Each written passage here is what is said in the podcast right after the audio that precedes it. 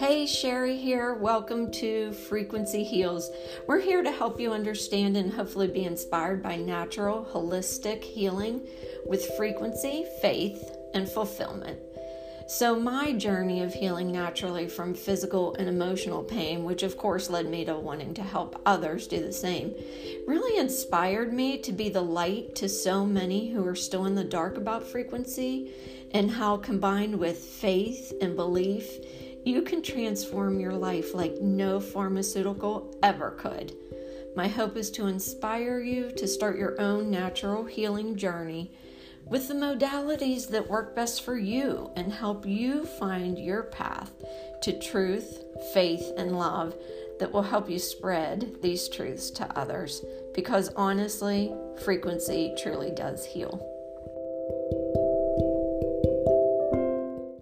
I want to talk to you about my emotional and mental healing with frequency therapy because I talk so much about my physical well being and how I got rid of physical pain with frequency. But I have this emotional journey that I was on, and it goes way back 28 years. I had three boys in three and a half years, three boys in three and a half years. So I definitely got thrown into hormonal imbalance, postpartum depression for sure. I was also depressed because I had my second one was colicky and he was, it was just like tailspin, spiral out of control, right?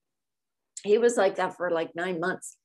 And so having those three pregnancies in three years and, and all that that was going on, I ended up going on antidepressant medication, which I totally needed at the time and was extremely helpful.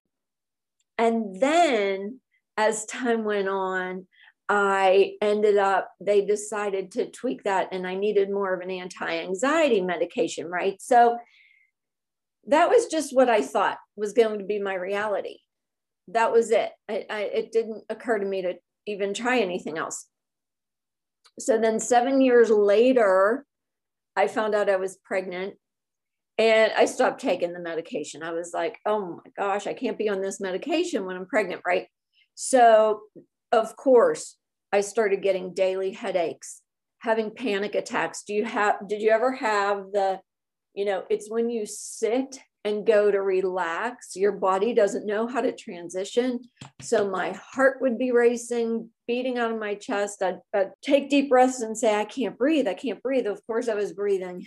But you know, if you suffer with anxiety, you know what I'm talking about. And so my physician, of course, said, it, you know, it's okay. You can go on this medication, low dose while you're pregnant. So I did. Thankfully, she was perfect in every way, and the panic attacks stopped and the headaches stopped. It's been almost 18 years. In the summer, when I healed my physical pain, and I knew there were frequencies to heal mental and emotional imbalance as well. So I went on a journey with the help of my physician, with complete and utter faith in God with complete and utter faith in frequency and what it could do for me. I started on my journey healing emotionally. And the thing is, there are frequencies specific. I know you've heard the sound frequencies that can help with sleep and stress and things like that. This is electromagnetic frequencies that actually are delivered to the body that help you remain in control and have mental balance and stability can help relieve stress, um, give you inner strength and confidence, help with so many imbalances, balancing your moods. There are frequencies for so many. So I went on my healing journey. It took a few months.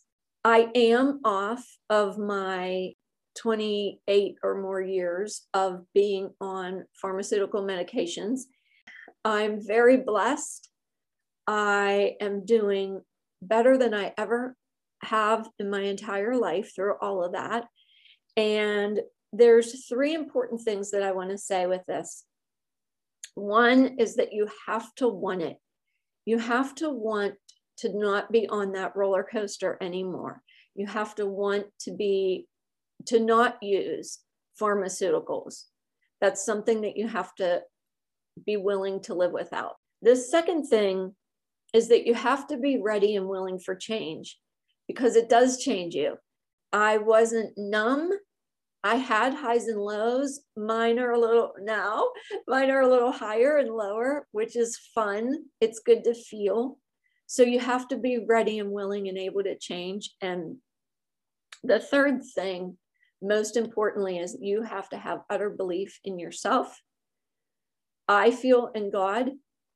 And I also feel that you have to have complete and utter faith that what you're stuck in can change and everything can get better.